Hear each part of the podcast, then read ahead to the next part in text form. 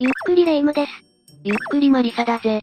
ねえレ夢ム、あそこに家って誰が住んでるか知ってるあそこの家ってどこだよ神社を降りて右に曲がって、左に曲がって、また左に曲がった角の家よ。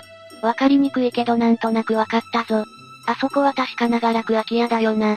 やっぱりお使いで出かけたりするけど、気味悪くていつも避けちゃうのよ。あそこはなんとも言えない不気味な雰囲気が漂ってるよな。私もあんまり立ち寄りたくないぜ。あと、山んとこにある小学校の廃墟。あれもやばくないそういやあるな霊夢山なんて登るのか登るわけじゃないけど、お使いでたまに行くわ。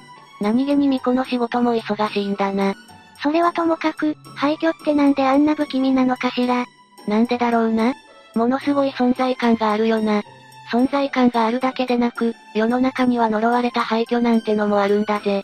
え、廃墟だけでも十分怖いのにじゃあ今日は霊夢のために日本に実在する呪われた廃墟を紹介するぜ。う、うん。ありがとう。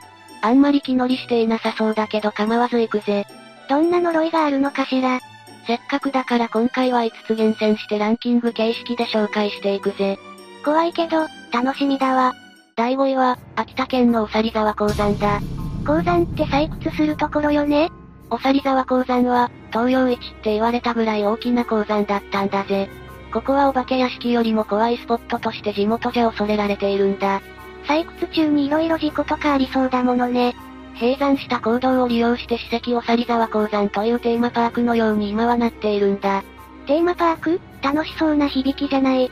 観光地のようになっているのにお化けなんて出るの鉱山らしく砂金取りや天然石掘りなんかが楽しめるんだ。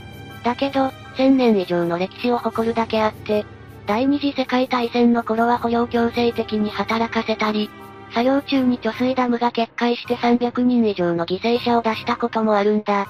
そんなに多くの人が亡くなってるのね。だから秋田の心霊スポットの話をすると絶対名前が上がる場所なんだよな。実際に心霊写真が撮れた、不思議なことが起きたという人もたくさんいるんだ。不思議なことって天然石掘りをしてるって言っただろそのツアーに参加した人が鉱山内を探索中に水晶のようなものを拾ったらしいんだ。なんだろうと思って拾って、後から案内人に聞くつもりだったらしい。ツアーも終盤に向かって、鉱山の奥へと進んだ時に明らかにこれまでと雰囲気が変わったらしいんだ。雰囲気が変わるってもともと鉱山内は夏でも極寒らしいけど、それとはまた違う嫌な気配っていうのかな。背筋がゾクゾクするような感じね。怖いからなるべく気にしないようにして、帰路に着いたらしいんだ。それで、案内人にさっきの水晶玉のようなものを見せようと思って、ポケットから取り出そうとしたら水晶玉はポケットから消えてしまっていたらしい。不思議な話ね。でも考えを変えれば水晶が守ってくれた説もあるわよね。守ってくれた水晶ってパワーストーンとかにもあるし、守護的な意味合いもあるんじゃないかしら。なるほどな、広い主を守ったから消えたのかもしれないな。次は第4位、北海道にある小東小学校だ。ここはもう廃校になっている小学校なんだけど、全国でも珍しい円形の校舎だったんだ。本当だ丸い、なんだか外国みたいな建物ねどうして廃校になってしまったのここは、三菱美媒炭鉱の発展で随分と生徒数も多くて賑わっていた学校なんだけど、炭鉱が閉山となったことで次第に人が減っていき、閉校することになったんだ。閉校になったのはもう50年ぐらい前なんだぜ。 50年、そんなに前なのよくまだ校舎残っているわね。でもかなり老朽化はしているぜ。1階は水没状態だし。窓ガラスも割れてるしで夜に近づいたらかなり恐怖を感じると思うぜ。確かに迫力すごそう。でもなんでここが呪われているのまだ学校が普通に開かれていた時、女児児童が授業中に行方不明になったんだ。え、昼間ってことよねいないことに気づいた先生たちが必死で探したけど結局出てくることはなかったんだ。そんなことある神隠しじゃん。そうなんだ。地元でも神隠しが起きたって騒がれたんだ。そのままその女の子は見つかってないままなんだぜ。ええどこに行っちゃったんだろう。それ以降この校舎では霊障が絶えなくて有名なんだ。例えばここは珍しい建造物だろだから廃墟マニアの中でも人気なんだけど、カメラを向けてもなぜかシャッターが切れないとか、少女の笑い声が聞こえるとかは日常茶飯事らしいぜ。それは怖いわね。女の子は事件に巻き込まれてしまったのかしら。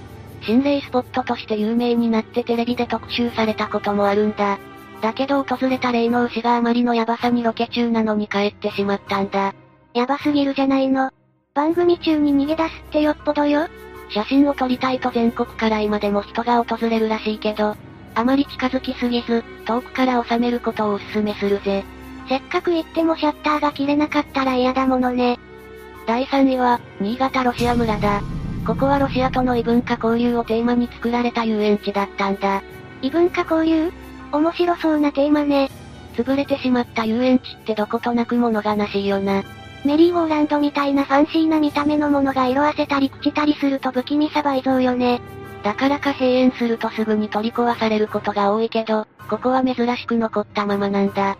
なんで取り壊されないの経営なんで潰れてしまったから取り壊す費用もないみたいなんだ。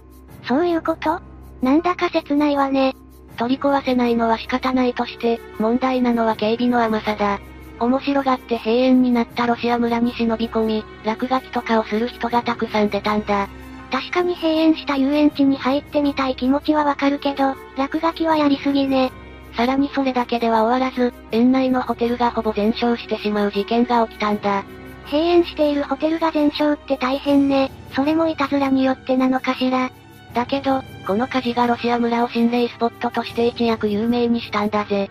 どういうことほぼ全焼するぐらい大きな炎に包まれたのに一室だけ燃えずに残った部屋があるんだ。それはなんだか意味深ね。心霊番組でも何度もロシア村は紹介されたんだけど、燃えてしまった客室あたりを映した時、奇妙な音が入っていたらしいんだ。奇妙な音って何早く出ていけとその声は言っていたらしいぜ。へえ。でもこれも二通りの考えができるわね。自分たちの場所を荒らされてる怒りか、災難から遠ざけようとしてくれているのか。確かに危険を知らせている可能性もあるよな。番組では訪れていた人が突然泣き出したこともあったようだぜ。それはあまりにロシア村の雰囲気が怖かったとかではなくまるで乗り移られたように急に泣き出したらしいんだ。特にホテルの地下あたりがやばいって噂だから行くのはやめた方がいいぜ。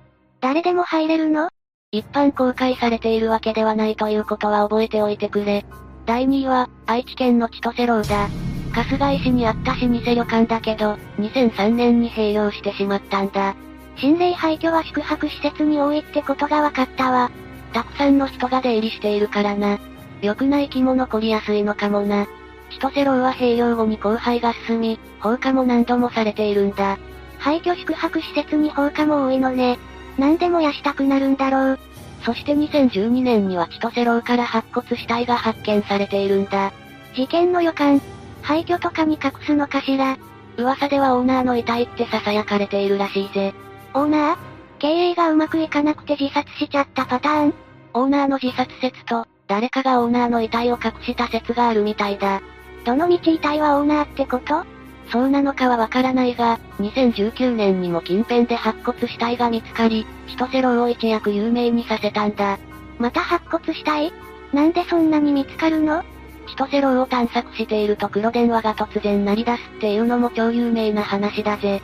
入れるの今は入り口にバリケードが張られ、監視カメラも複数ついているらしい。なんせ放火が絶えなかったからな。今侵入しようとしたら、警察に即通報されるから絶対ダメだぜ。でも昔は入れたってことよね窓ガラスとかも割れてるから侵入もしやすかったんだろうな。黒電話が鳴って出ずにいると、耳元でなぜ出ないのという囁き声が聞こえるって言われているぜ。うわぁ、ありがちな話。でも普通に怖いわよね。ちなみに霊感ある人が千歳楼まで行って霊視してみたという企画を行ったことがあるらしいんだ。え、やっぱり何か見えたの普通廃墟に霊障がある場合、上部から感じることが多いらしいんだ。飛び降りとかがあるからかしら。だけどここでは2階以上からは嫌な気配はなく、1階あたりからだけ感じたらしいぜ。あと、目の前を流れている庄内川からも嫌な気配を感じたみたいなんだ。川からどうして千歳楼の目の前でトラックの運転手が川に落ちて転落死という不審死を遂げているんだ。本当に曰くつきなのね。おそらく川の嫌な気配はこの運転手なんじゃないかな。運転手は何かに引っ張られたような感じなのかしら。安易に近づかない方がいいスポットに違いはないようだな。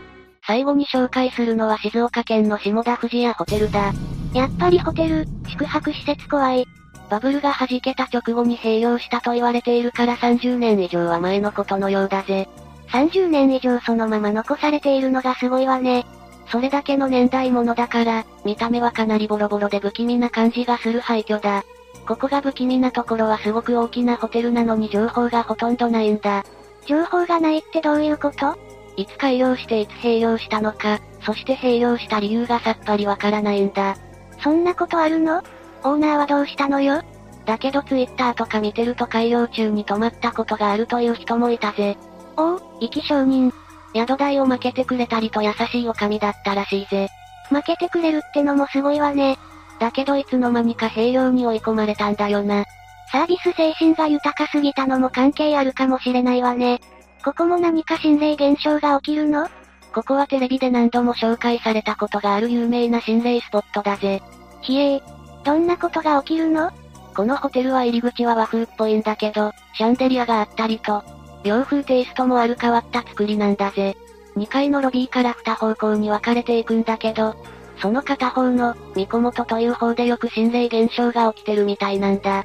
なんで偏ってるのかしらそこで誰かが亡くなったとかわからないけど、三子元38号室が怖いって具体的な場所までわかっているから、もしかしたらそこで何かが起きたって可能性はあるよな。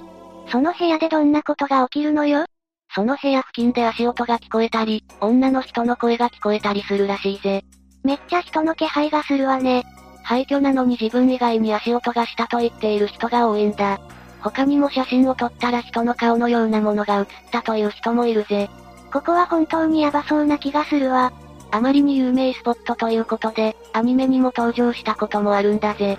え、そうなの夏色奇跡というアニメの10話で幽霊ホテルとして出てきたんだよ。幽霊ホテル、直球。廃墟だけどステージがあるから、そこでコンサート開催を目指すという内容だったようだ。チャレンジャーすぎるわ。肝試し、廃墟マニア、アニメの聖地巡礼と色々な人が訪れるカオスなスポットになってるぜ。すごい有名なスポットなのね。ここまでで解説は以上となるぜ。廃墟の宿泊施設って怖いっていう印象だわ。宿泊施設が多かったな。民家ならすぐ壊されちゃうけど、宿泊施設なら壊されにくいってのもあるかもな。廃墟として存在し続けなきゃ風格も出てこないものね。錆びれた感じがたまらないっていう廃墟マニアも多いんだぜ。廃墟にはいろんな需要が存在しているのね。廃墟に忍び込むのは違法ではないのもちろん誰かの所有地だから勝手に忍び込んだり荒らしたりはダメだぜ。そうよね、中に落書きなんてもってのほかよ。普通に捕まるからやめた方がいいぜ。さーて、お使いに行かなくちゃ。マリサ行ってきてくれるなんで私が行くんだよ。こんな話を聞いた後じゃ廃墟を通るのが怖いわ。仕方ないから行ってきてやるぜ。さすがマリサだわ。今回の話はここまでだぜ。最後までご視聴ありがとうございました。